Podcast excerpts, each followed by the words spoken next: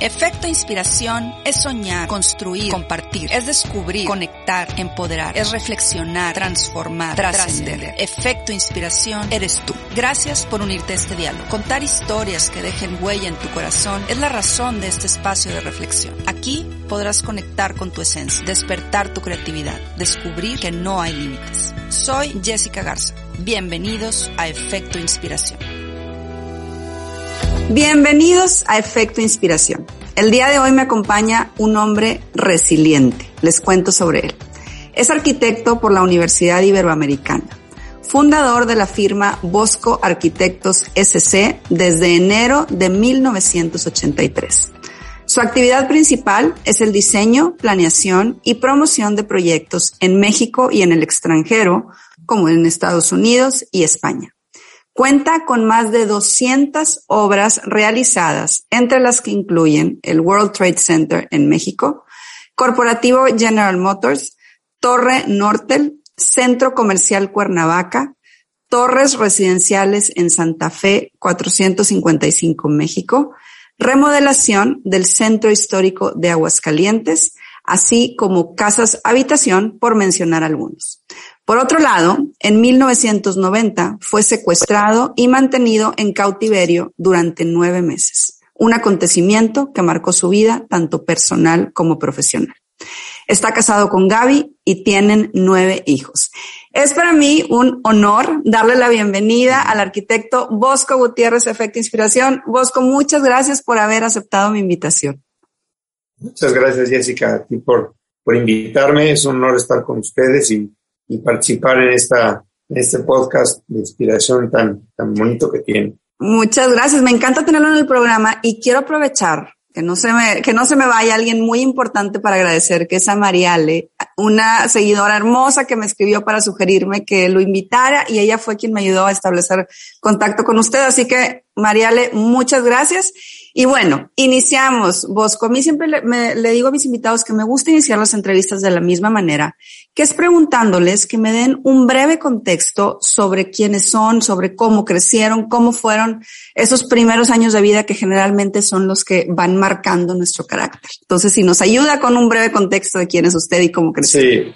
Si yo nací en una familia de constructores, mi papá era un constructor eh, muy exitoso, este, industrial, eh, pero yo, a diferencia de mis hermanos, porque tengo muchos hermanos, unos 14 hermanos, yo soy el noveno de 14, pues imagínate tú el noveno ya casi, casi no te, no, no te pelan, como decimos, y tienes que tener tu propia, tu propio camino. Y yo soy el único de los hijos que salió con el gusto por la arquitectura, por el diseño, por las cosas manuales, me encantaba armar modelos desde chiquito, este, dedicarme a cuestiones de hobbies y finalmente acabé siendo arquitecto. Eh, también eh, me fui por mi propio lado a trabajar, no trabajé con mi papá, me fui por otro lado por la arquitectura, entré a trabajar con el arquitecto que me gustaba más en ese momento, que era Ricardo Legorreta, y uh, hice la carrera en la Ibero de arquitectura, muy apasionado en la arquitectura, para mí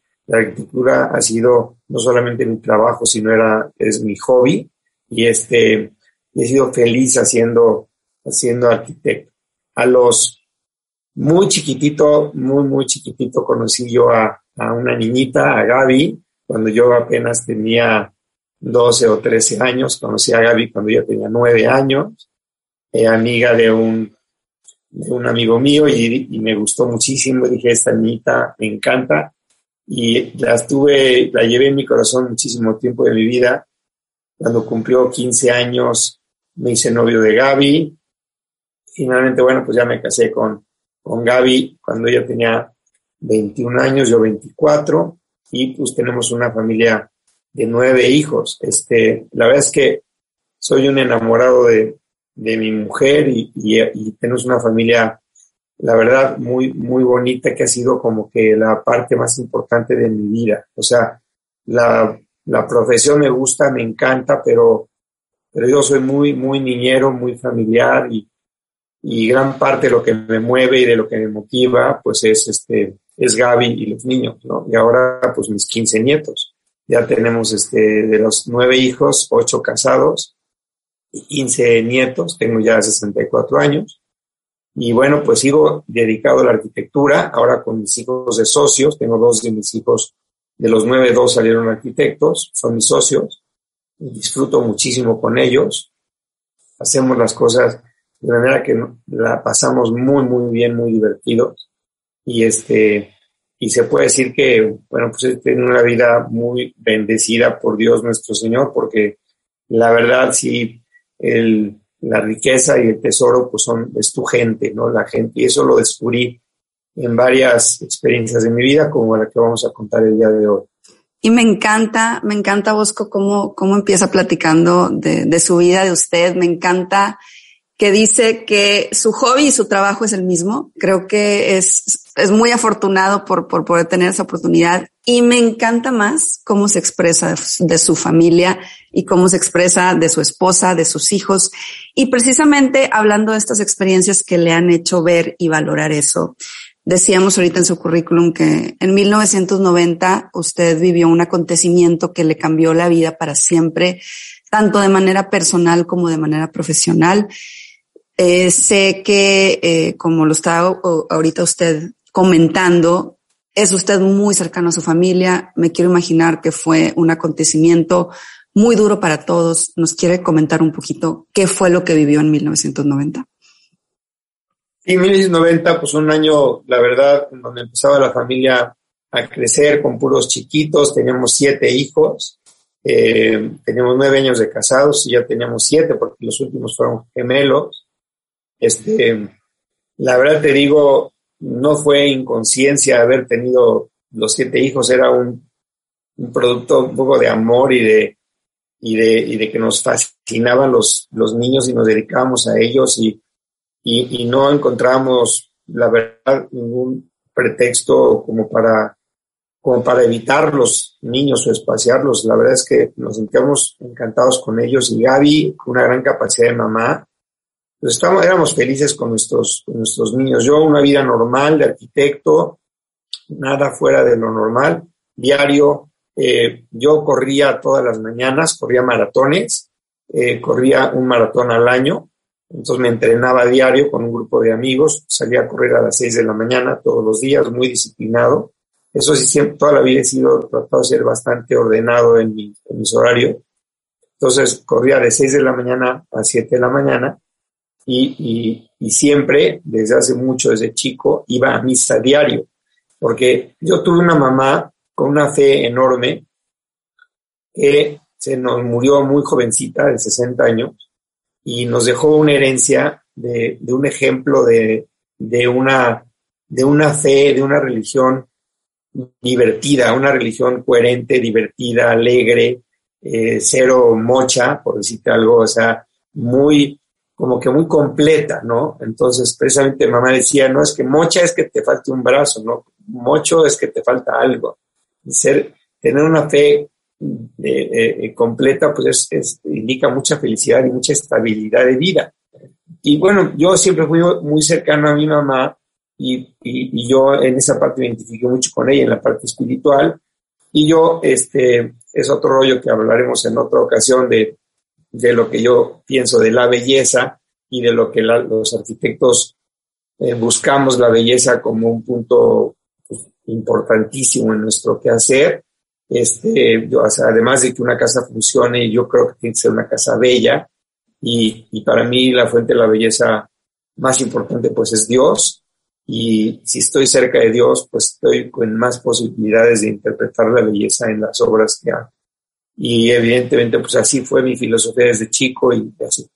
Entonces, saliendo de misa, un día 29 de agosto de 1990, yo con 33 años de edad, eh, siete hijos, yo me despedí de Gaby esta mañana, eh, como si nada, y yo tenía que ir a ver una obra que empezaba en Cuernavaca, Centro Comercial Cuernavaca, que se ponía la primera piedra. Dije a Gaby, no vengo a comer porque seguramente voy a Cuernavaca, pero pues salí temprano, fui a nadar muy tempranito en la mañana, estaba dolorido de las piernas porque tres días antes había corrido el maratón de la Ciudad de México, el 26 de agosto, y este día fue miércoles. Y total, saliendo de misa, unos tipos que estaban, que no vi, que no percibí, la verdad es que no vas en la frecuencia de, cuidarte en esas épocas menos. Este, pues no vi que había junto a mi coche estacionado otros, otros, otras personas. Se bajaron eh, eh, como cuatro o cinco personas con eh, capuchas y, y, obviamente armas largas. Me agarraron por detrás, me dieron un golpe muy fuerte en la boca, me metieron en una cajuela y pues ahí inició una aventura de un secuestro muy traumante, como que eres lo último que yo me esperaba, la verdad. evidentemente era un secuestro por rescate económico, no para mí, sino orientado a mi papá, que era un empresario, y pues seguramente dijeron, agarramos al más rutinario de sus hijos, el que tiene más rutina, y, le sacamos dinero ¿no? al, al, ingeniero. Este, yo pensé al principio, pues estás traumado, estás verdaderamente frustrado dentro del coche, pensando que ya se te acabó la vida, de pronto todas tus expectativas se caen al suelo, como te digo, no, te no me robaron mi reloj, ni me robaron mi coche, me robaron a mí mismo. Y cuando te roban a ti mismo, pues dejas a un lado pues todos tus sueños, tu familia, tus hijos, mis siete bebés que dejaba en la casa, Gaby, este, mi, despacho, la arquitectura, tu vida en general, a los 33 años cortada. Eh, la verdad, no te puedo decir en ese momento lo que, lo que procesó por mi mente, porque es demasiado trauma, es, es como un sueño que no quieres recordar y yo creo que la, la mente también te bloquea a no recordar mucho esos momentos. Entonces no me acuerdo mucho de eso, más bien recuerdo oscuridad y recuerdo eh, pues muchísimo miedo, ¿no? Terror y miedo y, y angustia. Este, saliendo de ahí, de, ese, de esa captura, eh, pues ya empiezas a, bueno, manejaron bruscamente como seis horas y media, eh, más o menos, yo me acuerdo de eso porque a mí me secuestran a las ocho y media de la mañana y a las tres y media de la tarde eh, es cuando me quitan mi reloj, que es la última vez que veo la hora, y son tres y media de la tarde. Quiere decir que pues, son más o menos como pues sí, como unas siete horas, ¿no? Algo así. Este, entonces, bueno, pues eso, eso pasa y cuando llego al lugar donde me encierran, es un lugar muy chiquito, de un metro por tres. Eh, yo como arquitecto, pues mido bien las cosas y viví ahí mucho tiempo. Ahí me tuvieron secuestrado casi nueve meses, estuve 257 días. Eh, al principio, pues me quitaron toda la ropa, me quedé completamente desnudo. La primera noche fue muy impresionante porque yo era un cuerpo desnudo en el suelo eh, que no tenía nada que ver con mi realidad. O sea, yo pues, soy en ese momento pues arquitecto, papá, padre de familia, esposo, con cierta, pues con cierta estabilidad de vida. De repente pues estás en un, encerrado en un lugar oscuro, sin ventanas, eh, sin luz, y tocando tu cuerpo, ¿no? Tu sangre eh, corriendo de la boca, eh, dolor a lo mejor de algunos golpes que me dieron, eh, pero sobre todo el, la inseguridad que te da estar completamente desnudo, sin calzones, nada, 100% desnudo, pega, puesto en el suelo. Empiezas a tocar con, tu, con tus manos lo que hay alrededor porque no lo ves. Veo que son unas paredes forradas de bajo alfombra plástico. Veo que atrás de mí hay un excusado sin agua, o sea, sin tanque de agua, eh, sucio y huele a, excremento. Este, veo que hay un, eh, un piso duro como, como, como azulejo y el resto, los dos metros por uno, como de linoleum y de pronto, pues ya alguien prende la luz, un foco, que se prende por afuera. Ahí identifico el lugar, veo que es un espacio chico de 3 por 1 por 1,90 de altura, con tres, tres muros de, de, de, cemento forrados de bajo alfombra, plástico, y la puerta, digamos, en la, la puerta por donde entré, cortada por mitad, por abajo como caballerizas por donde me metieron, esa jamás se volvió a abrir. Y la de arriba, eh, dividida con una repisa horizontal, es una ventanita, y por esa ventanita abre la puerta un encapuchado y levanta la mano eh, y desde ese momento hasta los hasta que nueve meses después que salí eh, nunca oí una voz ni vi una cara ni vi un tono de piel. O sea todos los cinco guardianes que me los secuestradores que me cuidaban estaban encapuchados con capucha blanca bata blanca guantes de rojos de látex tipo cocina eh, y, no, no, no dejaban ver nada de piel ni obviamente hablaron una sola palabra como para no descubrirle su acento, me imagino, o reconocerles de alguna manera. Ese primer guardián que abrió la puerta tenía en la capucha tres letras grabadas con un plumón azul, una T, una K y una T, o sea, TKT, TKT. TKT pues era el jefe, ¿no? Era el que, el interlocutor, era la, la buena onda, era el que me traía cosas que pedía y había otro pues que era el golpeador, el, el que me presionaba, el que me, me, angustiaba, el que me amenazaba. Y los otros simplemente se dedicaban a darme de comer, a pasarme la comida, a sacar el bote de basura y que me daban una bolsa, una bolsita para echar la basura, me daban un rollito de papel para ir al baño y una cubeta de agua. Empezó este secuestro, yo la verdad dentro de pasado el trauma inicial, muy esperanzado de salir pronto. En ese momento, en 1990, no había, no había muchos secuestros. Yo había conocido dos secuestros conocidos eh, por la prensa, uno eh, de 23 días y otro de 27 días. Entonces yo pensé, bueno, pues voy a durar eso, ¿no? Voy a durar 30 días, me voy a hacer la idea de vivir 30 días. Hice un calendario con un plumón que pedí, un plumón rojo en la pared. Hice un calendario de lunes, martes, miércoles, jueves, viernes. Yo, yo sabía que el día que me habían secuestrado era miércoles, pero no sabía controlar el paso de los días porque no tenía el sol de una ventana o no tenía el paso de las noches y de los días. Además, este tecate me, puso un escrito que decía, está usted secuestrado, tiene usted derecho a un libro, tiene usted derecho a una revista internacional para leer, y tiene usted derecho a una cubeta de agua y a tres comidas. Cuando yo me daba hambre, había una cámara que me vigilaba. adentro de la cámara yo estaba monitoreado por una cámara permanentemente. Hacía yo señas. Eh, al principio me daba como pena estar, te da como inseguridad estar desnudo y al rato pues ya te va el sorbete y, y pues eres un tarzán ahí desnudo por todos lados. Y este, y pues hacía señas a la cámara que me dieran de comer. El guardián se ponía sus guantes, su capucha, su bata, abría la ventana disfrazado y con una tableta de, de, hojas de papel escribía grande, ¿qué quiere? Quiero comer. ¿Qué, quiere usted desayunar, comer o cenar? Pues desayunar. A lo mejor estaba yo desayunando a las 4 de la tarde, a lo estaba yo cenando a las 6 porque me había ganado, me había ganado el hambre por el nervio.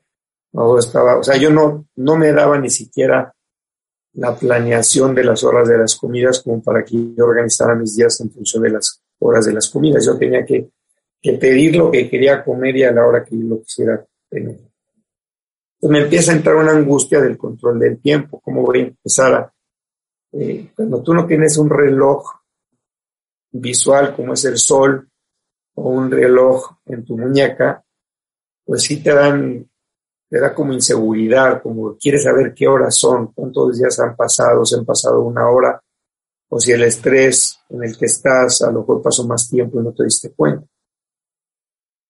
Empiezo a, este, a vivir haciendo en los hoyitos, en el, en el, haciendo hoyitos en la pared por cada comida que yo tomaba. Si tomaba yo un desayuno, hacía un hoyito en la pared bajo alfombra plástico que era como de foam.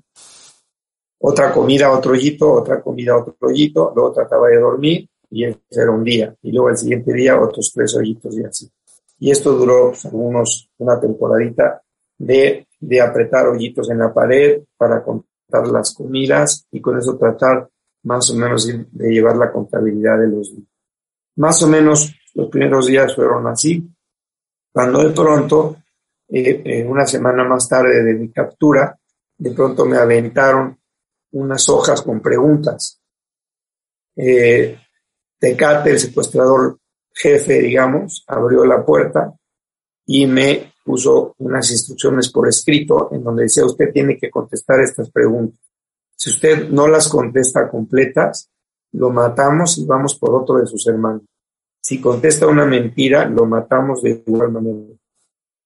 Necesitamos que las conteste porque mientras no las conteste, no iniciamos la negociación con sus hermanos y usted está prolongando el, calvario a su familia. Entonces, después de, después de esta introducción dije, pues, ¿qué van a preguntar? Yo no sabía nada de la empresa de, mi papá, porque yo no trabajaba con él, yo trabajaba en otra, en otra zona, pero dije, pues a ver, voy a contestar lo que, lo que yo pueda contestar. Sin embargo, las preguntas no iban dirigidas al negocio de mi padre, sino iban dirigidas a mi familia. Decían, quiero que me describa a su esposa Gaby, a qué súper va, dónde se corta el pelo, cuáles son sus amigas, cuáles son sus rutinas, a qué hora se levanta, cuál es su, teléfono, este, cuál es su coche, qué placas tiene su coche, y así uno por uno, vos con su hijo, en qué kinder va, en ocho años, en qué primaria, a qué horas tiene los horarios de colegio. Uno por uno de mis hijos pidiendo detalles de amiguitos, de nanas, de kinders, de movimientos, de doctores, de pediatras, de amiguitos. Evidentemente, cuando acabé de leer ese interrogatorio, bueno, pues, cómo se llama su mascota, cómo se llaman de apodos de sus hijos, yo dije, no voy a contestar esto porque se me hace demasiado agresivo contestar cosas tan privadas de tu familia a estas personas. Si ya me agarraron a mí, ¿por qué voy a extender esto a mi familia? ¿Qué tal si yo estando aquí les van a afectar a ellos o los van a secuestrar o los van a, les van a, les van a hacer algo? No voy a entregar a mi familia, no voy a contestar el interrogatorio. Pues lo aventé al suelo y tres días estuve haciendo el berrinche de no contestar. Sin embargo, después de que se metió un guardián a darme de patadas y me di cuenta de que no ganaba nada, no estaba en condiciones de no contestar porque pues ahora sí que tenía holgura de negociación cero, tenían, me tenían ahí secuestrado y evidentemente pues sí quería que las cosas caminaran y esto terminara. Entonces decidí contestar el interrogatorio de una forma en donde pudiera yo contestar lo que la gente pudiera confirmar y no contestar lo que la gente no puede investigar. Y dije, si ellos, si ellos filtran a alguien en, mi casa de servicio, pues a lo mejor sí, pueden investigar rutinas y algunas cosas que pueden observar.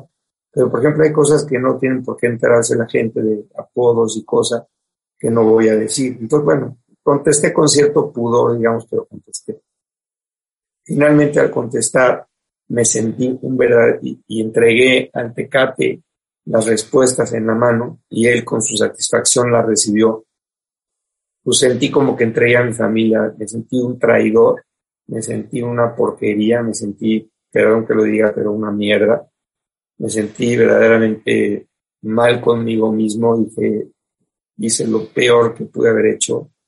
Este, y me, me aventé al suelo con ganas de morir dije, ya, aquí acabó, prefiero morirme y salir y afrontar las consecuencias de mi, de mi, de haber contestado. ¿Qué tal si regreso y afectaron a mi hija, o afectaron a Gaby, o afectaron a tal? Y nunca me voy a quitar de, mi cabeza ese, ese sentimiento de, de, vergüenza y de pena.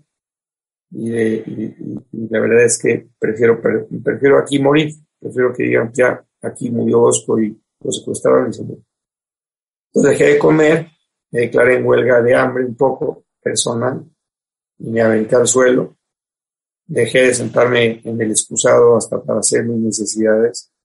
Acabó eso haciendo eh, un muy mal escenario para los guardianes que 15 días después cuando me vieron, porque duré 15 días en esa situación, tomando poquita agua y Obviamente no me morí porque algo tomaba de agua y de repente había inventado una manzana y le daba una mordida, pero sí bajé, bajé ahí como 16 kilos en esos 15 días.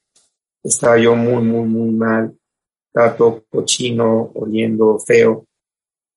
Y por otro lado, coincidió que mi familia, gracias a Dios, empezó a insistir, asesorada por un grupo de, asesores, de que, de, a pedir pruebas de vida para poder negociar.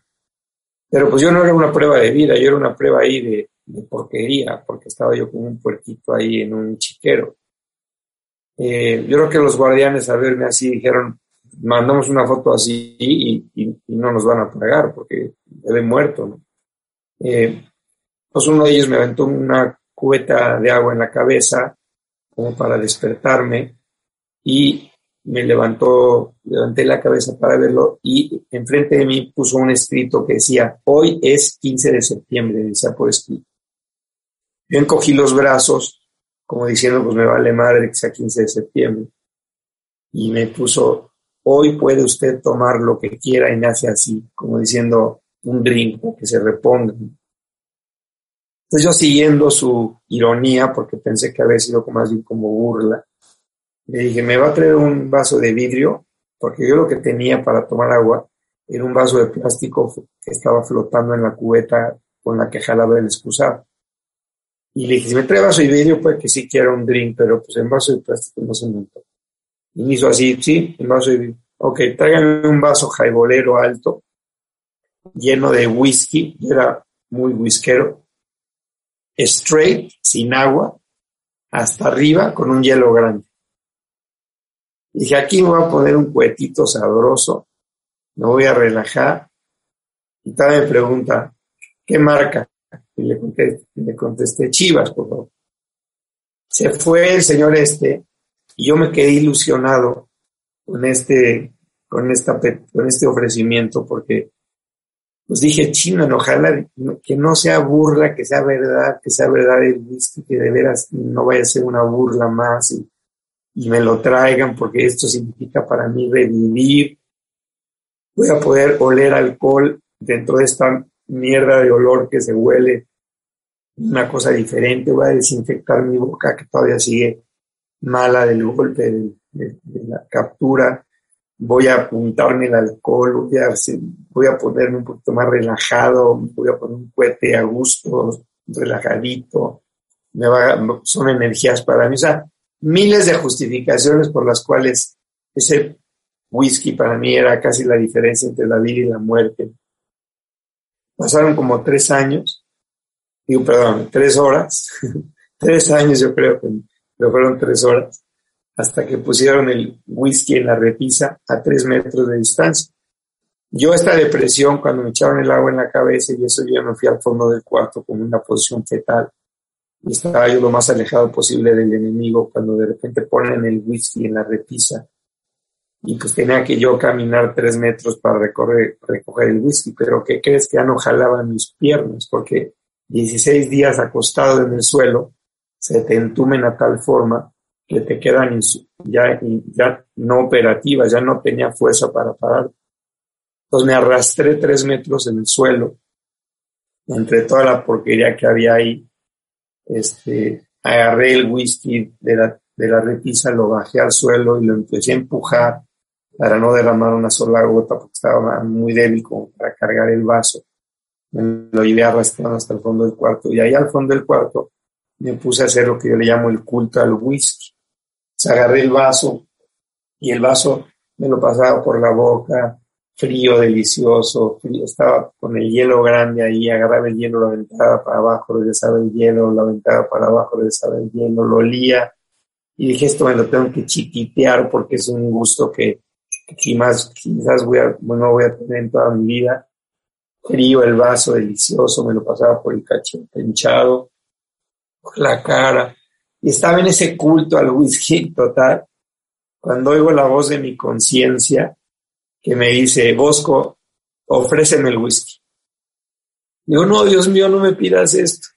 Te ofrezco estar secuestrado. Y me dice, no, eso no depende de ti.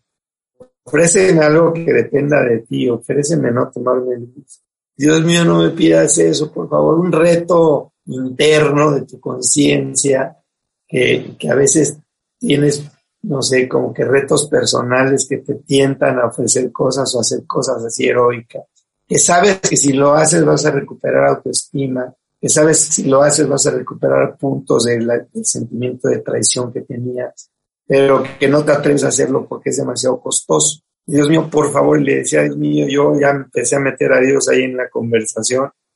Dios mío, te ofrezco no ver a mis hijos. Eso tampoco depende de ti. Te ofrezco a Gaby, tampoco depende de ti. Esto sí depende de ti. Ofréceme eso que depende de ti, que está al alcance de tu voluntad. Lo demás no está al alcance de tu voluntad. Entonces, viendo yo esa coyuntura de, de recuperar una autoestima, no sé, esa salida de sentirme medio héroe, válido, valioso, no sé. Pues me hinqué para tapar la cámara y no ofender a los guardianes que me habían dado el regalo. Y tiré el whisky al excusado sin darle un sorbo. Al tirar el whisky al excusado me quedé temblando, aventé el whisky, el vaso al, al suelo, me puse a dar a darme de cabezazos contra el excusado diciendo soy un idiota, soy un idiota, soy un idiota, soy Me quedé dormido después de ese ejercicio y después de esa pequeña siesta que seguramente me agotó mis, mi energía, me levanté, encontré un papelito del interrogatorio que había sobrado por ahí con una pluma B que me habían dado y escribí arriba de la hoja la referencia de fecha 15 de septiembre y puse hoy vencí mi primera batalla y puse entre paréntesis whisky flush porque me doy cuenta que sigo siendo libre. Y dentro de esa frase que escribí dentro de esa frustración de no haberme tomado el whisky me desperté con cierta satisfacción con una gotita de satisfacción una gotita de autoestima y dije esta no la suelto porque este es el punto de inflexión para recuperar mi vida.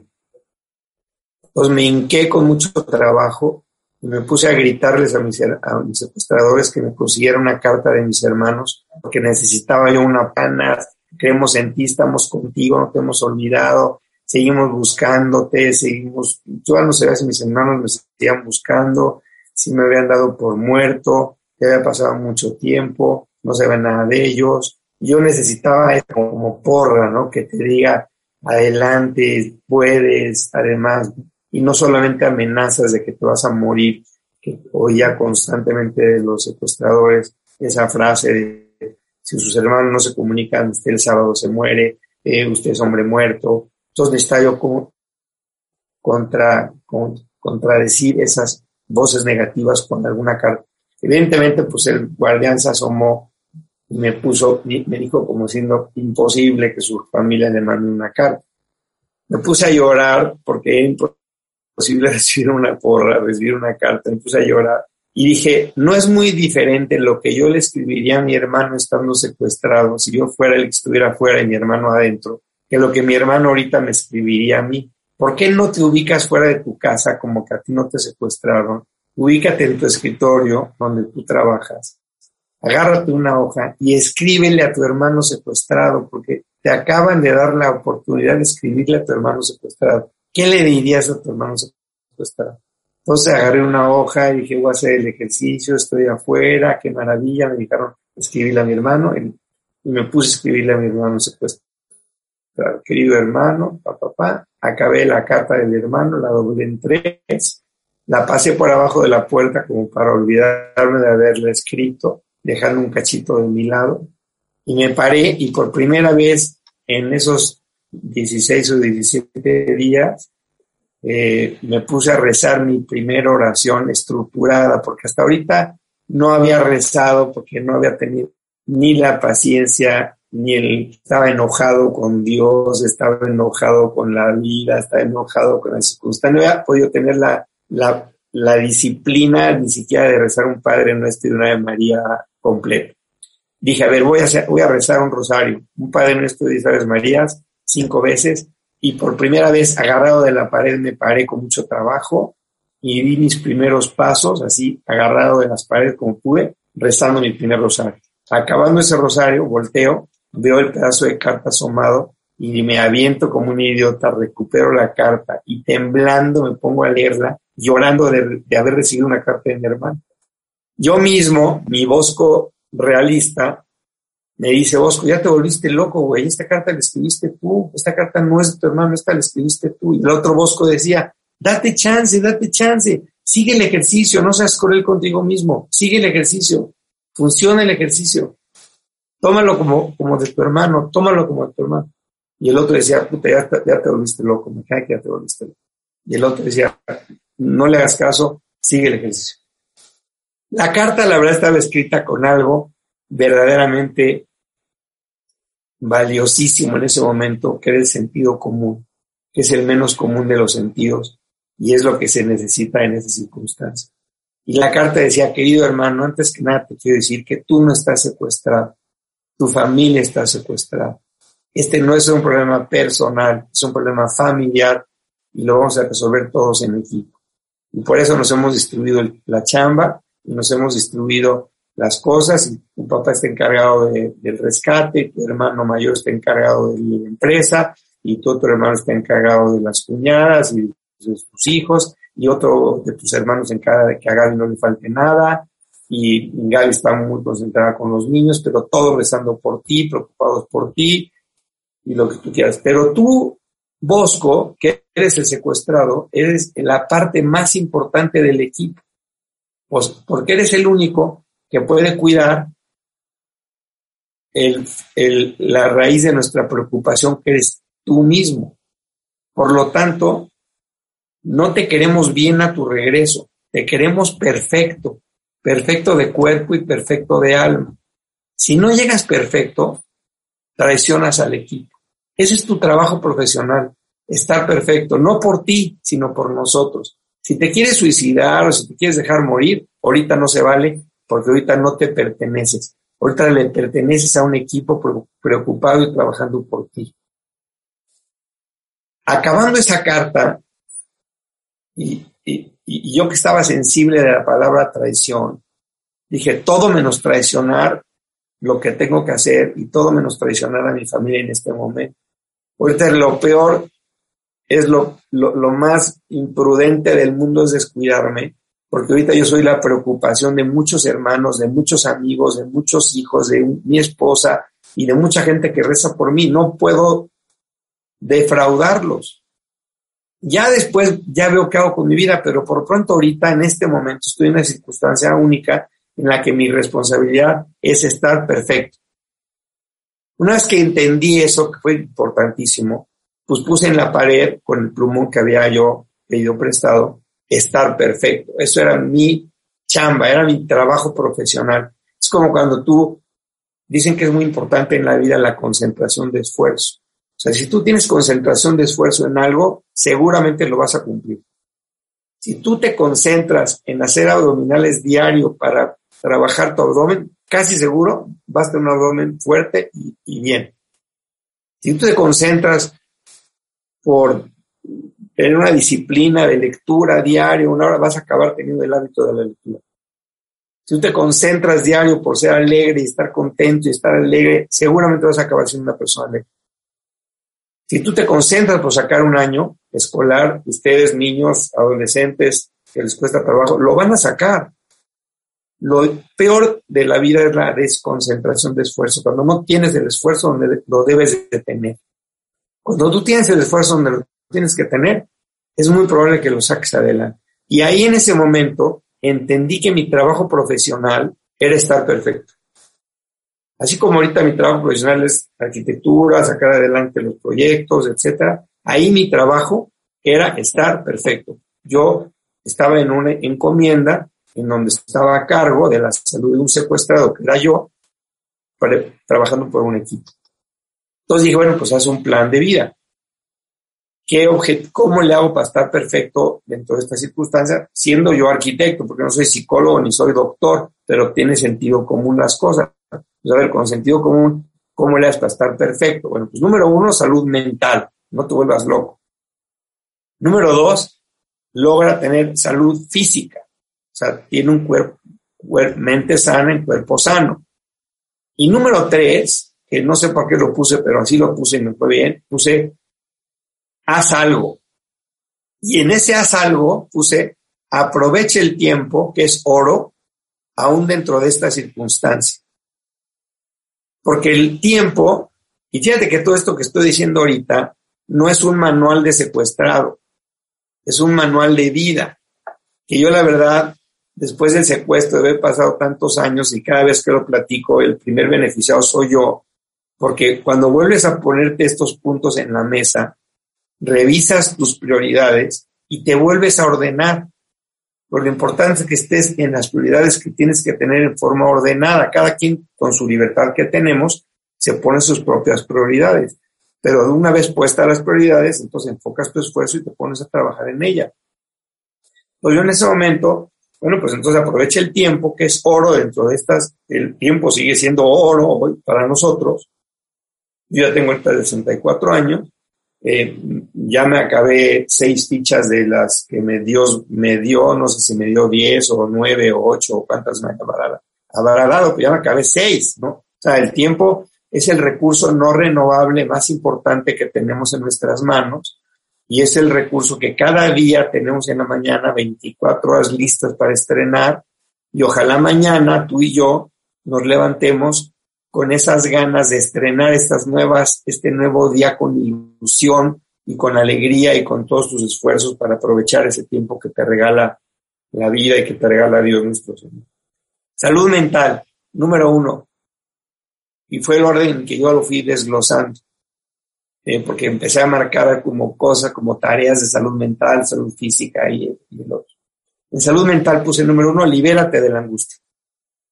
Y libérate de la angustia porque tú no puedes vivir angustiado, porque angustiado ni eres feliz, ni haces feliz a los demás, ni te puedes concentrar, ni puedes dedicar el esfuerzo al trabajo que tienes que hacer, ni puedes estar ni, ni comunicas paz a los demás, porque estás angustiado, tienes un dolor de pecho aquí dentro que no te permite trabajar. Entonces, la segunda pregunta es, ¿qué es la angustia? Esto yo me lo pregunté porque no soy, como te digo, no soy especialista, ¿no? Hay mucha gente que seguramente me está oyendo que me daría clases de cómo haber orientado o contestado estas preguntas. Esto me lo contesté yo, arquitecto, ante la necesidad urgente de sobrevivencia. Pero yo tenía que quitarme esa angustia que me apretaba el pecho y que no me dejaba ni siquiera dormir a gusto. Libérate de la angustia, Bosco. Bueno, defíneme qué es la angustia. Mira, yo no sé lo que es la angustia, después que estuve buscando, no sé definirte la angustia, pero lo que sí sé es que mientras más cosas aceptes de las circunstancias que te toca vivir, menos angustia tienes. Y mientras más cosas rechaces, más angustia tienes. Yo me acuerdo un señor muy inteligente, que seguramente ustedes se acordarán, sobre todo los, las personas grandes que estén escuchándome, eh, porque los jóvenes tendrán que investigarlo un poquito. Eh, hablando de una persona que fue un político mexicano muy, muy, muy inteligente de hace muchos sexenios, se llamaba don Antonio Ortiz Mena. Y don Antonio Ortiz Mena era muy amigo de mi papá y una vez le, siempre decía a mi papá que la persona más inteligente que conocía era don Antonio Ortiz Mena. Y yo justo seis meses antes del secuestro tuve una comida con, con este personaje en Cuernavaca y le pregunté a don Antonio, le pregunté, don Antonio, usted, todo, usted tiene una fama importante de ser una gente muy inteligente. ¿Qué es inteligencia para usted? Y me contestó una una, una frase que nunca olvidé en el secuestro, que como les digo, fue pocos meses antes esta comida, pero me ayudó mucho para mi salud mental. Y decía, la inteligencia es la rapidez de adaptarte a las circunstancias. Una persona inteligente se adapta con rapidez a las circunstancias de la vida. Y una persona menos inteligente se tarda más en adaptarse. Entonces, independientemente que yo sea poco o mucho o regular inteligente, si yo sé que la definición de inteligencia es adaptarte a las cosas, pues lo que vas a tratar de hacer es tratar de adaptarte rápido a las cosas, porque sabes que eso es inteligente. Y si yo estaba secuestrado, yo podía darle patadas a la pared, podía llorar, podía arrancar las paredes, podía volverme loco, pero eso no solucionaba nada. Y simplemente no me adaptaba yo a la situación y levantaba mi angustia al mil. Y si yo aceptaba las circunstancias como dadas, es lo inteligente, pues entonces te baja la angustia porque aceptas las, las, cosas como son. Y bueno, ya estoy secuestrado, a ver, repítete diez veces, estoy secuestrado, estoy secuestrado, estoy secuestrado. Qué padre que estás secuestrado, Bosco, vas a ser anecdótico, qué divertido. O te vas a convencer, eres un idiota, como dices eso? Pero bueno, me estaba adaptando, ¿me entiendes? Me estaba, no pasa nada, te están crucificando, ¿o qué? Te están cortando las venas, estoy desnudo. Bueno, ¿y qué? Es que me cortaron la boca, ya te sanó, ya tranquilo, ya no pasó nada, estás completo, tienes tus huesos, tus brazos. No te han cortado nada, estás perfecto, tranquilo, no pasó nada. Y entonces escribí, a raíz de eso, de la, de la salud mental, me escribí ocho ocho mandamientos, digamos, ocho preceptos que me ayudaron todo el secuestro a repetir todos los días y que me ubicaban en mi realidad de donde estoy, ¿no? Eh, antes de pasar a estos ocho preceptos, además te recuerdo, hice una última cosa. Y esa última cosa es fundamental y te la digo porque la tiene que hacer cada uno de ustedes, de alguna manera como crecen en la vida, o si no es que ya lo hicieron. Y es que tienes que definir con decisión en qué crees, sea, definir tu fe, fortalecer o reafirmar tu fe. En el sentido que yo dije, bueno, pues yo sí creo en Dios, ¿no? Yo contesté, yo sí creo en Dios. No, no, no, Bosquito, no me contestes eso, me dije yo. Aquí no se vale de que lo que te heredaron tus papás, de lo que te enseñaron en, eh, socialmente tu familia, tu sociedad, ah, pues naciste en un ambiente católico, eres católico y ya eres católico. No, sabes que eso no se vale. Tiene que ser tuyo, tomado por ti. Ya tienes edad para tú tomar tus propias decisiones en lo que crees y en lo que no crees.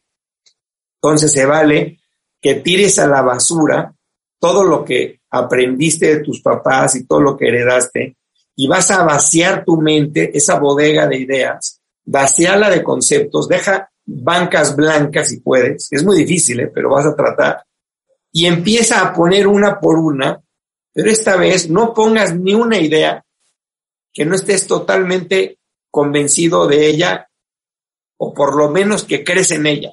Ya no digas convencido, puedes poner cosas que a lo mejor no entiendes, pero que crees. La fe es así. Pero una vez que las tengas puestas, te vas a comprometer a vivir coherente a esas verdades a esas ideas. Ya, todo perfecto, pues dije, pues dos días de ateo, dos días sin rezar, pues viví dos días en yo y las circunstancias y el cuartito y mi cuerpo y la realidad, lo que veo, lo que no veo no existe y a la fregada. Y el tercer día me dije, a ver, no, vamos a empezar a retomar, a llenar de ideas mi teatro de mis ideas. ¿Crees o no crees en Dios? Entonces yo dije, pues mira, la verdad yo sí creo en Dios. A ver, por, explícame por qué. Yo dónde explico. Pues mira, yo soy arquitecto y es muy difícil agarrar un proyecto y de repente pensar que una, una planta arquitectónica, una solución de una arquitectura se haga sin la inteligencia de un arquitecto. Es muy difícil pensar que un libro se escriba sin un escritor mí me resulta absurdo, a mí, y aquí estamos pasando a una esfera personal, no me meto contigo, te respeto a ti absolutamente y tú me respetas a mí. Yo aquí estoy poniendo una rayita en lo, no, no diciéndote lo que tú debas de hacer, sino lo que yo hice. Y cada quien lo tiene que hacer a su modo, con su propia libertad. Bueno, pues yo me dije eso, yo dije, yo, a mí es un absurdo el Big Bang que crea un universo. Porque si un reloj, del cual soy yo fanático de los relojes, necesita un relojero con muchísima inteligencia para hacer un relojito, tú imagínate el reloj del universo con esas actitudes, soles, planetas, lunas, amaneceres, universos, ¿cómo no va a tener una inteligencia atrás? Pero eso yo lo decidí. Y en ese momento dije, pues sí, no tengo ninguna duda de eso.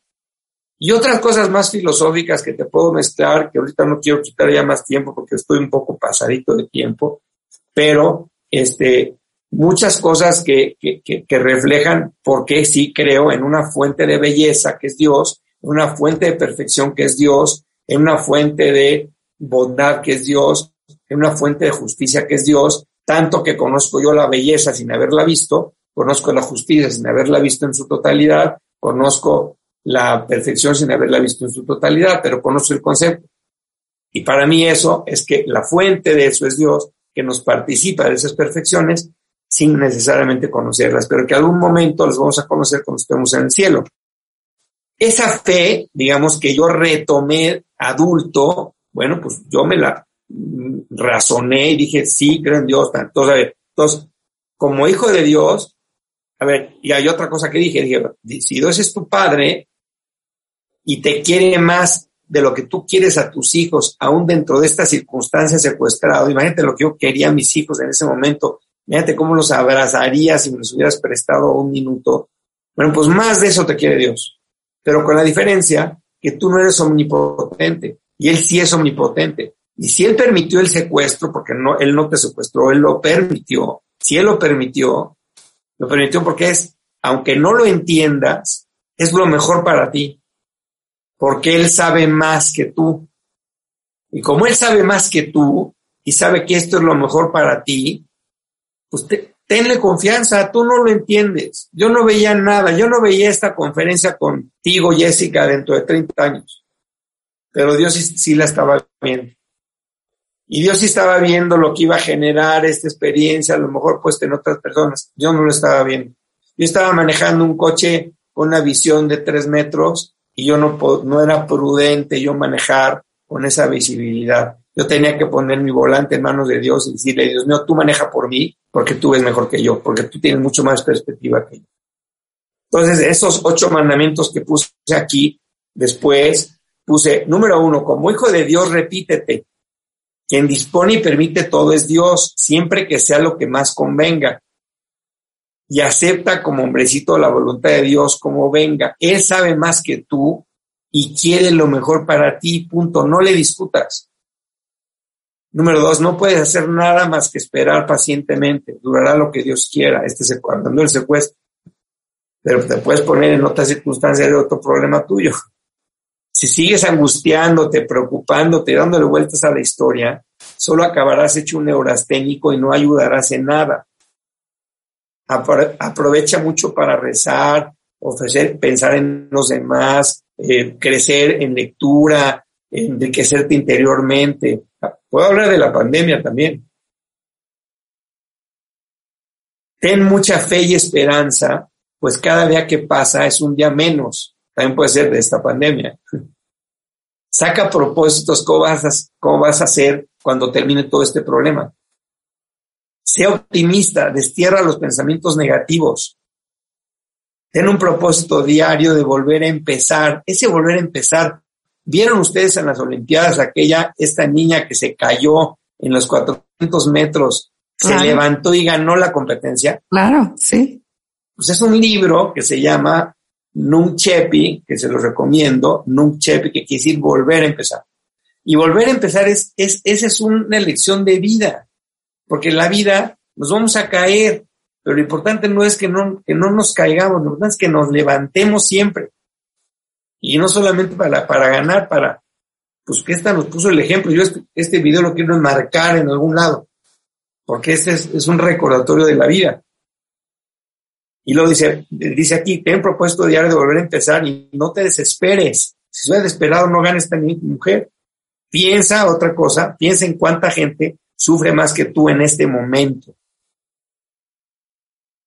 Entonces, estos siete mandamientos me acompañaron toda la vida, digo, todo el secuestro, y bueno, voy a pasar otra cosa para no, no pasar. Llega un momento en que entra un tema de, de de una anécdota que tuve con mi mamá de chico, que un día le dije a mi mamá, fíjate mamá, que soñé que estoy estaba en el infierno. Entonces me dijo mamá, puta, pues qué mala onda de sueño, pues qué soñaste, pues que un tipo me estaba insultando y diciendo, pues, ¿por qué me regañas si los dos estamos aquí fregados en el infierno?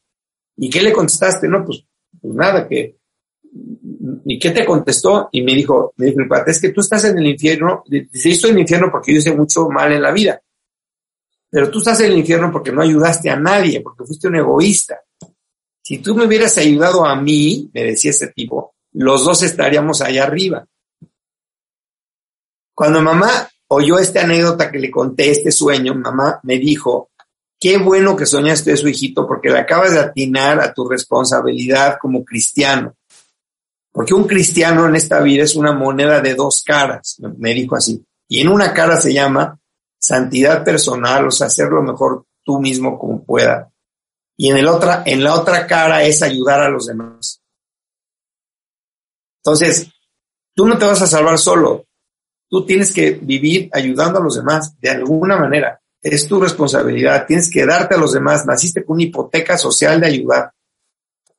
Cuando esto lo recordé en el secuestro, dije, no voy a ser el diablo que me muera y me encuentra Tecate en el infierno y me diga, Tecate, eres un idiota, porque supuestamente Dios dejó que te secuestráramos porque tú nos ibas a dar un poco pues, de tu filosofía de vida, nos ibas a dar un poquito de tu fe, y no nos diste nada y te clavaste en tu perfección perfecta de estar perfecto por tus hermanos y te valimos gorro los secuestradores.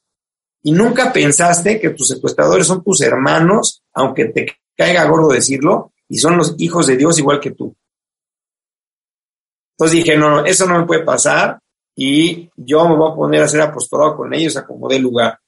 Y hay un librito que yo leía de chico que se llama Camino de San José María Escriba de Balaguer, que dice una cosa importantísima que se me sirvió mucho en el secuestro. Dice, en cualquier empresa humana, a veces imposible, tres pasos importantes. Número uno, oración. O sea, rézalo. ¿Quieres lograr algo? Rézalo. es Número dos, mortificación. Ofrece cosas. Haz, haz, haz, ahora sí que haz sacrificios por eso. Ofrece cosas. Y en tercer lugar, y muy en tercer lugar, la acción. O sea, es muy importante que actúes pero si lo antecedes con la oración del cuerpo, que es la mortificación, y con la oración del alma, que es la oración, pues vas a tener mucho más eficiencia tu acción. Entonces, octubre lo dediqué ahora a rezar por los secuestradores, para que se hicieran buenos. En noviembre empecé a ofrecer cosas por ellos, dejé la coca, dejé el pan, cosas así, dejé, hacía mi ejercicio con más tiempo, hacía otro rosario adicional, etcétera. Y llegó diciembre y finalmente llegó Navidad. Y en Navidad, cuando supe de Navidad por un periódico que me llegó diciendo la fecha de Navidad para sacarme una foto de prueba de vida, dije, ¿quién es Navidad? Les puse un letrerito y les dije, señores guardianes, hoy es Navidad y hoy no hay ni secuestrados ni secuestradores. Todos somos hijos de Dios y a las ocho de la noche vamos a rezar. De pronto, yo desnudo, ellos vestidos, se abre la puerta, se presentan los cinco secuestradores, me acerco, cruzan los brazos y uno de ellos pone en una tableta adelante. Yo, la verdad, estaba súper emocionado, no sabía ni qué decir. Les leí el Evangelio de ese día porque tenía una Biblia que había yo pedido. Después les platiqué lo que era Navidad en mi casa, cómo se vivía, etcétera, como para alargar el tiempo, pero se quedaron congelados sin moverse. Y al final dije, vamos a rezar un Padre Nuestro y diez Aves María para pedir a Dios por ustedes y por sus familias. Y recé el Padre Nuestro y el Ave María, yo autocontestándome las diez, todas las oraciones. Y lo más asombroso de todo es que al final, uno por uno, pasó por primera vez a darme la mano, llorando con las lágrimas en los ojos. Cuando el último me dio la mano, y cerró la puerta, tú te puedes imaginar la felicidad que tenía yo en mi corazón. O sea, la Navidad más feliz de mi vida, desnudo, sin nada material, trabajando por el jefe. Y haciendo bien a los demás. Sin, con cero remordimiento, cero resentimiento, cero reclamo, cero, ni siquiera tuve que pedirles perdón porque la verdad es que no les tengo ni resentimiento Más bien, más bien dije, es que no se trata de que me suelten o no me suelten, se trata de que lleguen al cielo. Es lo único importante, no la rieguen. Es que si siguen así no van a llegar, tienen que llegar al cielo, ustedes y sus familias. Es lo único importante en la vida, lo demás vale gorro. No sean tontos. Si nos acaban robando, van a mandar la fregada a la vida eterna por un pinche plato de lentejas, ¿de cuánto les va a durar? Esa es su felicidad, suya y la de sus hijos. Pues estaban llorando estos cuates, se fueron y fue una Navidad muy memorable. Pasó el tiempo, empezó a cambiar la circunstancia del secuestro, empecé a ganar respeto en, ellos, eh, me dieron calzones, unos pants, ya me vestí y me cambiaron la música que tenía, porque tenía yo una música bastante ensordecedora, porque habían puesto un cassette con la música de la Tropicú con todo y anuncios por los dos lados, las 24 horas del día, en un volumen bastante fuerte, eh, que acabó siendo mi reloj con el que yo contaba las horas.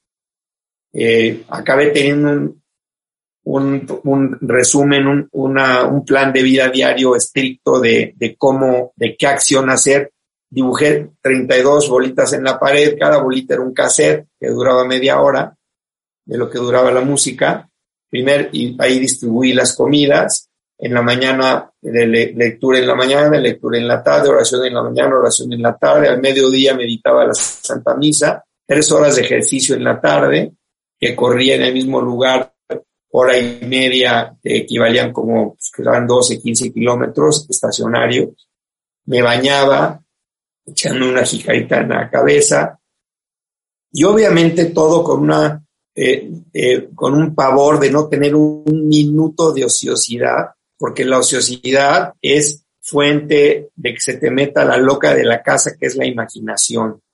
Y cuando se te mete la imaginación y te pones a sacar conclusiones, empiezas a pensar en tonterías. Entonces, lo importante es estar ocupado al 100%, no tener un gramo, un minuto para la ociosidad ni un minuto para la distracción, sino estar totalmente, siempre, siempre, siempre, siempre en actividad. Una de las cosas que puse yo al principio del secuestro es escápate. Y puse escápate porque yo, como te decía yo al principio de la conferencia, que yo soy muy hábil con las manos, pues, soy, soy maquetero, o sea, me gusta mucho hacer las cosas, y dije, si a mí un día me dejan abandonado aquí adentro, quiero tener la posibilidad de por lo menos intentar abrir por mis propios medios. Sea, que si me dejan abandonado y se van un día estos señores, yo encerrado aquí, pues no tengo que comer y me voy a morir. Entonces la puerta tenía una aldaba de madera que, que, atrancaba la puerta. Muy difícil de llegar porque la puerta era de 10 centímetros de ancho. Yo tenía en pocas palabras, en el transcurso de los nueve meses, me lo fui haciendo, tenía que buscar un gancho que jalara la puerta hacia mí para extensionar la aldaba y tenía que fabricar un plástico largo, diagonal, para poderlo meter y con ese buscar, destrabar la chapa de la puerta. Con mucho tiempo y con nueve meses, sin, ganas de quitarles tiempo ahorita a ustedes, este, pues sí, eh, durante mucho tiempo, eh, con un rastrillo desechable que, en su momento me prestaron para rasurarme, rompí las navajas, me quedé con un centimetrito de navaja, después con, un, con, una, una botella de Melox, eh, porque me daban agruras en la noche, pedí Melox, entonces desfundé la botella de Melox para hacer la cuña y de un catre que tenía que se desvalijó todo, que lo acabé regresando, se cayó un resorte y del resorte con las manos contra el piso lo fui enderezando lo más que pude para lograr un gancho que jalara la puerta desde adentro, dar la vuelta y jalar. Para no ser el cuento largo, pues yo ya más o menos a los ocho meses del secuestro, yo ya tenía los instrumentos por si me dejaban abandonado, por lo menos intentar abrir la puerta y no morirme de hambre abandonado ahí. Paso Semana Santa, Semana Santa, una Semana Santa muy, muy profunda, llena de contenido espiritual, muy bonita, muy identificado con, con Jesucristo en su crucifixión, porque yo decía, Dios mío, yo voy a vivir en deuda con mi familia por el pago de mi rescate porque me dieron un cristito que pedí bastante feo a propósito, pero me dio muchísima impresión ver el cristito. Y dije, Dios mío, ¿cómo es posible que he vivido tantos años viendo a los cristitos como obras de arte cuando son verdaderamente es una escena terrible? y dije, tú Dios mío, yo voy a vivir el resto de mi vida en deuda con mi familia por el pago de mi rescate, puesto que pagarán por una cantidad que jamás podré ganar en toda mi vida de arquitecto. Pero tú, Señor, no pagaste con dinero, sino pagaste con tu vida nuestro rescate y no, o sea, y nos rescataste a la vida eterna y pagaste con tu vida. ¿Cuánto vale tu vida, Señor? Es tonto pensar en esto, pero esto me lleva a actuar en consecuencia.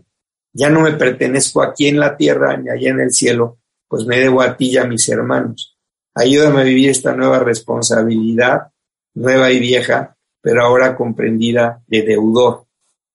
Y así trato de vivir ahora después del secuestro en diario pensando en esta frase de que estamos de paso y estamos en deuda.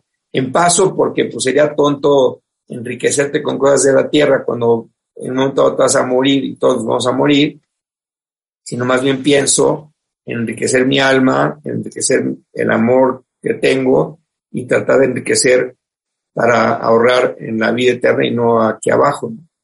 Y la otra es vivir ligerito, ¿no? No agarrado de las cosas, sino que ligerito, desasido de las cosas de la tierra un poco y también en deuda, porque todo lo que tenemos, la vida, la vista, el amor, todo pues, es gratis, ¿no? Entonces tenemos que vivir agradeciendo permanentemente. Bueno, son como cosas ahí que les dejo. Y por último, el, al final del día, el, el, llega un aparente final de secuestro el 30 de mayo, porque me avisan que ya se llegó a una negociación. Pero lo que pasa es que había pasado tanto tiempo que mis hermanos estaban fuera de México reuniendo el rescate, estaban en Argentina, el pago se iba a hacer en Argentina del secuestro y me piden que yo lea el video a los secuestradores para explicarles que, es que, va a cambiar de país, que ahora el, el, el, rescate se va a recoger 10 días después en Sao Paulo, Brasil. Mis hermanos se tienen que ir con el dinero que habían ahorrado y, juntado durante todos los nueve meses, se tienen que ir de, Argentina a Brasil. Yo leí esas instrucciones y ya viví con esa ilusión de que finalmente el 10 de mayo, el 11 de mayo, pues yo podría pensar en salir, ¿no? Sin embargo, el 11 de mayo publican mis hermanos, en lugar de una confirmación de que sí están listos ya en Brasil, publican que es imposible cruzar la frontera a Brasil porque hay una ley en Brasil que impide, que declara ilegal los rescates y que, y que no pudieron tener el permiso para poder entrar a Brasil, salvo amenaza de ser, eh, eh, obviamente, decomisados, ¿no? Por el del rescate. Entonces, pues, cancelaron la posibilidad e insistieron que por favor recogieran el rescate en Argentina o en México y bueno, yo se me cayó el universo porque se me cayó la ilusión de salir y finalmente juré que pues ya esto ya se iba a acabar y dije que me van a matar porque pues ya no hay solución para mí. Esa noche yo no dormí, me la quedé, me quedé despierto, le pedí a Tecate que le mandaron un fax al jefe, en ese momento en 1990 no había mails, le dije mándale un fax al jefe, por favor, que recapacite y que sí trate de cobrar en, en otro país, pero me dijo, no, pues van a ser tres meses, me, pues, escribió Tecate, tres meses más por lo menos en planeación del nuevo lugar. Estaba yo devastado, ya no quería estar más tiempo ahí, por eso todo estaba yo ya ilusionado en salir. Y finalmente, pues al día siguiente, Tecate se fue a poner el fax y por un momento me dejó solo. Yo estaba ya eh, encerrado, pero la música estaba apagada, la cámara apagada de noche y el guardián se había ido a poner el fax y el guardián que venía a cambiar el turno, yo oí una regadera que estaba sonando en la parte de arriba y entendí que faltaban unos 10 minutos para que viniera a tomar su lugar y seguir ah, de, guardia. Entonces me sentí solo. Dije, voy a probar el aparatito para ver si funciona y abrí la ventana y ahí se acaba mi aventura. Entonces metí el alambre, jalé la puerta, metí la cuña, deslicé la aldaba y de pronto pues, se abre la puerta y encontré que sí era posible abrir la puerta. Me emocioné muchísimo, dije, si me dejan abandonado, si voy a poder salir.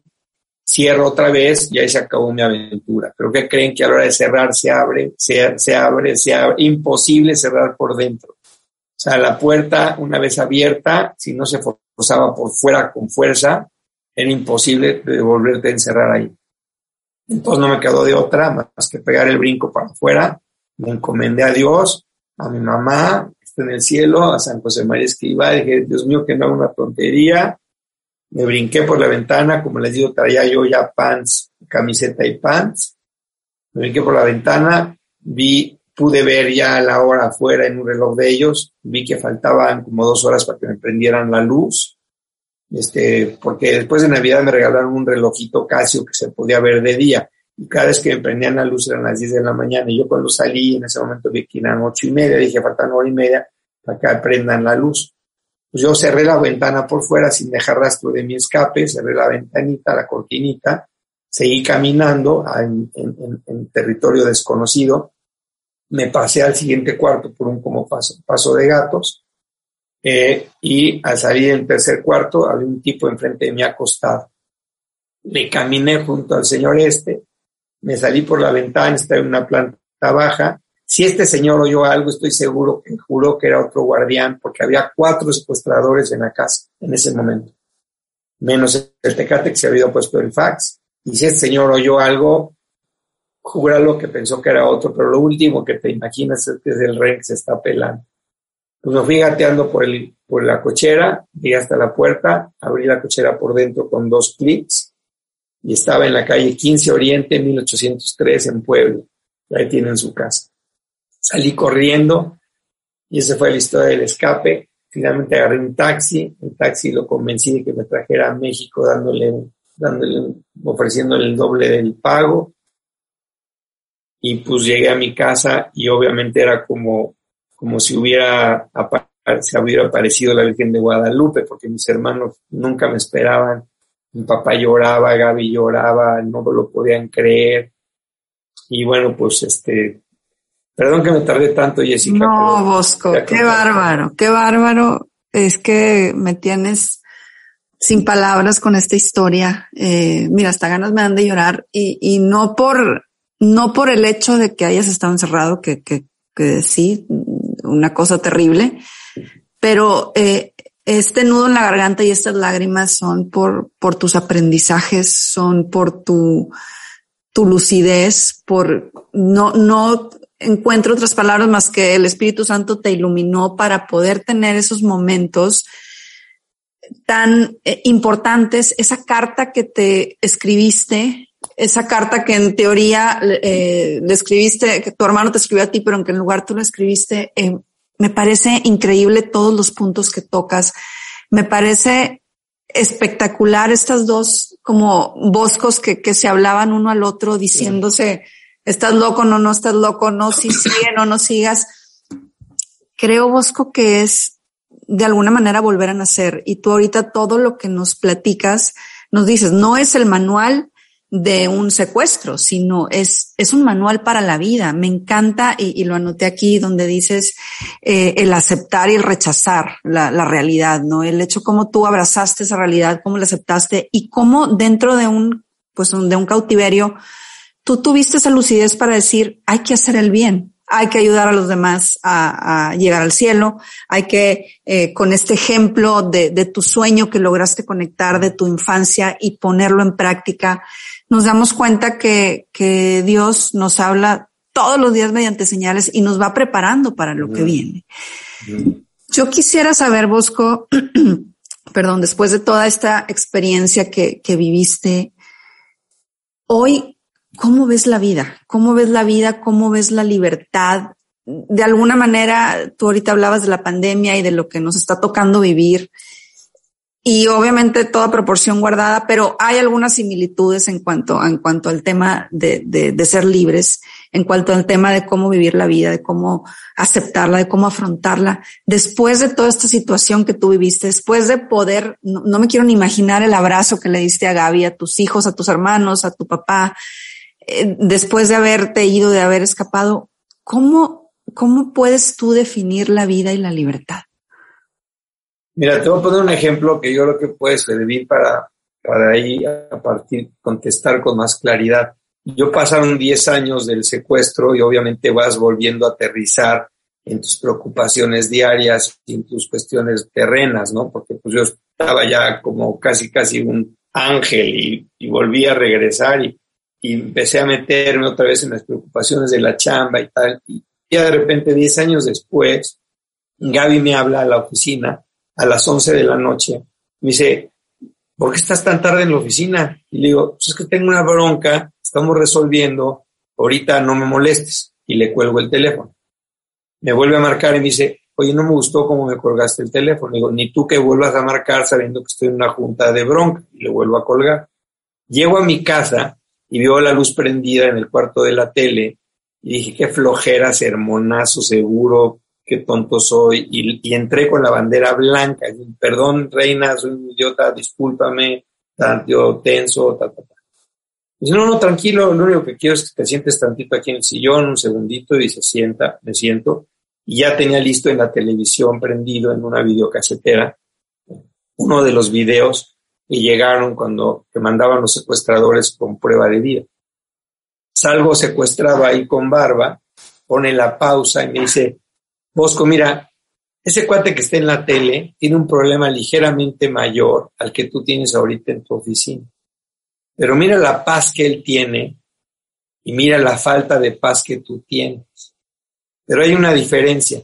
El que esté en la tele está viviendo de oración y tú has dejado de hacer tu oración. Y lo que no me explico es que es la misma persona. Entonces, mijito, hasta mañana, la bendición, ahí piénsalo y nos vemos mañana. Wow. No, bueno, tu esposa está para ponerlo en un altar, qué bárbara. Entonces, esto que te estoy diciendo, yo me di cuenta perfecto que el ser humano es un Ferrari, ¿no? Ser humano es un Ferrari, es una mecánica impresionante, tenemos todo, libertad, todo. Nada más que nos falta la gasolina. Y la gasolina es tu vida de oración. Que llámalo como quieras, ¿eh?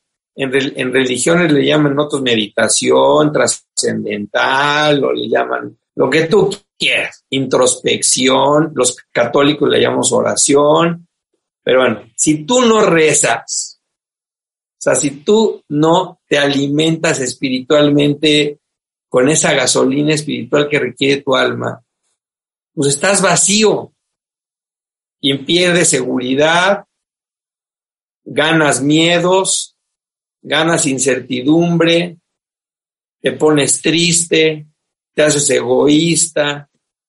O sea, ¿por qué nuestro Señor, o sea, por qué Jesucristo, su deporte favorito era la oración, porque nos quería enseñar algo. Porque cuando tenía que tomar una decisión se iba toda la noche a rezar, cuando tenía que elegir a los apóstoles? Porque algo te tiene que decir, o sea, el hombre necesita hacer oración, no el católico, ¿eh? el hombre, el hombre. ¿Y qué pasa en la vida? Pues de que hemos dejado la oración. Si tú analizas la vida normal de una persona normal que se amanece y se anochece, pues rezamos muy poco. O sea, te levantas en la mañana, pues a lo mejor te persignas, vamos a suponer, y se acabó. Vas, pones las noticias, pones la tele, vas a tu chamba, prendes tus Zooms, trabajas todo el día, regresas, comes, ta, ta, ta, ta, llegas a ver las Olimpiadas en la noche y te duermes donde cuánto tiempo estás dedicando para hacer oración y cuánto tiempo estaba yo dedicando secuestrado a hacer oración. ¿Cómo funcionaba y cómo funciona ahorita? ¿Qué nivel de paz tenía adentro y qué nivel de paz tengo aquí afuera? Pues obviamente yo era un atleta de la oración. Y estaba, y yo, yo me acuerdo cuando yo salí, que le decía yo a mis hermanos llorando, es que ustedes no se dan cuenta la fuerza que ganas cuando te abandonas en manos de Dios. Cuando tú realmente te abandonas, ¿sabes lo que es abandonarse realmente como un bebé de tres meses dormido en los brazos de su mamá? Pues así estaba yo. ¿Sabes qué miedo me daba? Cero. Un día Tecate me aventó un letrerito abajo de la puerta que decía, arquitecto, díganos por favor, ¿de dónde saca usted tanta fortaleza? Wow. Mandé llamar al secuestrador, ya llevaba yo como seis meses secuestrado, y le dije, Tecate, ¿sabe qué? Es que no tengo miedo. Y no tengo nada de miedo, porque yo no voy a morir ni un minuto antes, ni un minuto después del que Dios diga, no el que usted diga. Ahora, si Dios permite en ejercicio de su libertad que usted me mate, Dios de ese mal saca un bien mayor llevándome al cielo. ¿Sabe qué miedo tengo? Cero. Y ese miedo, muchas veces el miedo es el fruto de la tristeza, y el miedo es el fruto del mal humor, y el miedo es el fruto de la inseguridad. Y el, pues el miedo es terrible, el miedo es de lo peor que puede haber. Por eso yo me acuerdo que siempre el Papa Juan Pablo II decía, no tengan miedo. Y, y, cada vez que nuestro Señor se le aparece a los apóstoles, dice, no tengan miedo. ¿Por qué? Porque el miedo hay que huirle. Y miedo es cuando no te abandonas en manos de tu papá, ¿no? Entonces, si tú te pones por dos minutos a creer lo que un cristiano dice creer, pues estamos del otro lado. Yo no sé, pero por ejemplo, yo sigo. A ver, ¿crees en Jesucristo? Sí. ¿Es tu papá? Sí. ¿Es todopoderoso? Sí. Entonces, ¿qué miedo tienes? O sea, lete a San Pablo, por ejemplo. San Pablo dice, no, me pegan, me... Si tengo a Dios conmigo, ¿quién contra mí? O sea, una seguridad impresionante. Entonces, ¿qué pasa con el hombre del siglo XX? Que hemos expulsado a Dios de nuestras vidas. Entonces, queremos ser tan autónomos y queremos ser tan nosotros y tan... que has sacado a Dios de tu vida. Entonces, ahí te encargo la estabilidad que hay en la superficie del agua si, si no tienes un ancla que te ancle hasta abajo. No, y me encanta, me encanta lo que dices, Bosco, y, y, me quiero quedar con lo que dijiste ahorita del bien mayor. O sea, ¿cómo logras tú ver esa parte de, de, de la voluntad de Dios, de la cercanía, de la falta de miedo para un bien mayor? Y, y creo que tú hace, hace unos momentos cuando hablabas eh, de, de, toda tu experiencia decías, yo hace 30 años no me imaginaba esta plática contigo, no me imaginaba lo que iba a venir. Y, con, con todo esto, Bosco, ya, ya para no quitarte mucho tiempo, pero con todo esto que has aprendido, con todo este tema del bien mayor, con todo este tema de abandonarte, de tener una vida de oración, de saber que Dios permitió esto por un bien mayor. Si hoy, el día de hoy, 30 años después, tuvieras a Tecate y a los demás secuestradores enfrente de ti, ¿qué les dirías? Qué bien me hiciste. Wow. Wow. Me quedo. Y lo, he pensado muchísimo. ¿eh? Y he pensado muchísimo porque tengo sus. porque sé quiénes son y sé que será posible en mi vida encontrármelos y, y, siempre he pensado qué decir y eso les diría. Y qué bien nos haces tú a nosotros con compartir esta experiencia, qué bien nos haces tú a nosotros con darnos esa sabiduría, qué bien nos haces tú a nosotros compartiendo esta experiencia para que pueda ser efecto de inspiración para los demás. De verdad, Bosco, ha sido un privilegio tenerte hoy en el programa. Eres un ser de luz. Eres un ser que... que, no, pues ahí, te encargo que reces mucho por mí también, yo por ti, tú por mí, aquí. Este, tengo un Instagram, Bosco Gutiérrez Cortina, lo puedes ah, consultar arroba Bosco Gutiérrez Cortina y tengo que todo lo del secuestro puesto ahí, porque con la pandemia empezó a ser muy demandante y mis hijos me ayudaron a organizarlo. Y hay un libro que te recomiendo muchísimo, que lo puedes bajar de Apple, lo puedes comprarlo por internet y si no lo consigues me dices y yo te lo consigo, que se llama 257 días, que sí es importantísimo que lo tengas. ¿Tú lo escribiste? Eh, yo lo escribí, bueno, con ayuda de una mano escritora, Wow. Eh, son son mis, mis notas rescatadas del secuestro, pero organizadas por un escritor profesional que me ayudó a poner, a darles forma, porque yo no tenía la disciplina de tanto que recuperé, volverlo a sintetizar en un libro así chiquito. Lo voy a buscar. Este, si no lo encuentras, dime por WhatsApp y te lo, te lo hago llegar. Me encantaría, lo voy a buscar. Y, pero bueno, antes de que te me vayas, Bosco, déjame decirte que toda la gente que pasa por efecto inspiración, yo al final hago una dinámica con ellos, donde les doy una serie de palabras y les pido que la primera palabra que venga a su mente me la digan. Y quiero hacer lo mismo contigo. ¿Estás listo? Sí. Empezamos. Amor. Eh, sentido de vida. Secuestro. Oportunidad. Esperanza. Eh, eh, volver a empezar. Familia. Fuente de fuerza. Miedo. Eh, lo peor. Perdonar. Eh, fundamental. Efecto inspiración. Eh, tomarlo en cuenta diario. Él es Bosco Gutiérrez, él es este hombre que nos inspira, que nos llena de luz. Bosco, mil gracias. Repítenos, por favor, tus redes sociales para que la gente te siga y el nombre del libro y dónde lo encuentras. Sí, es arroba Bosco Gutiérrez Cortina. Eso es en Instagram. Y el libro es 257 días. Y el autor es José Pedro Manglano, eh, que fue quien lo armó el libro. Por Editorial Trillas o, o Editorial Planeta también. Perfecto. Mil gracias, Bosco. ¿Algo más que quieras agregar? ¿Algo que le quieras decir a toda la gente que nos está viendo o escuchando? Bueno, pues también que, también, también que soy arquitecto y que este, no vivo de, vivo de ser arquitecto, entonces si necesitan algo, aquí estoy a sus órdenes. Bosco Arquitectos también tengo otra página para que también la vean y dan en lo que trabajo. Yo, este, esto, eh, ese es mi trabajo, Bosco Arquitectos y Bosco Gutiérrez Cortina es mi vida. Gracias, Bosco. De verdad, eres sin duda efecto inspiración. Sigo, ha sido un placer tenerte hoy en el programa. Muchas gracias a toda la gente que nos acompañó el día de hoy.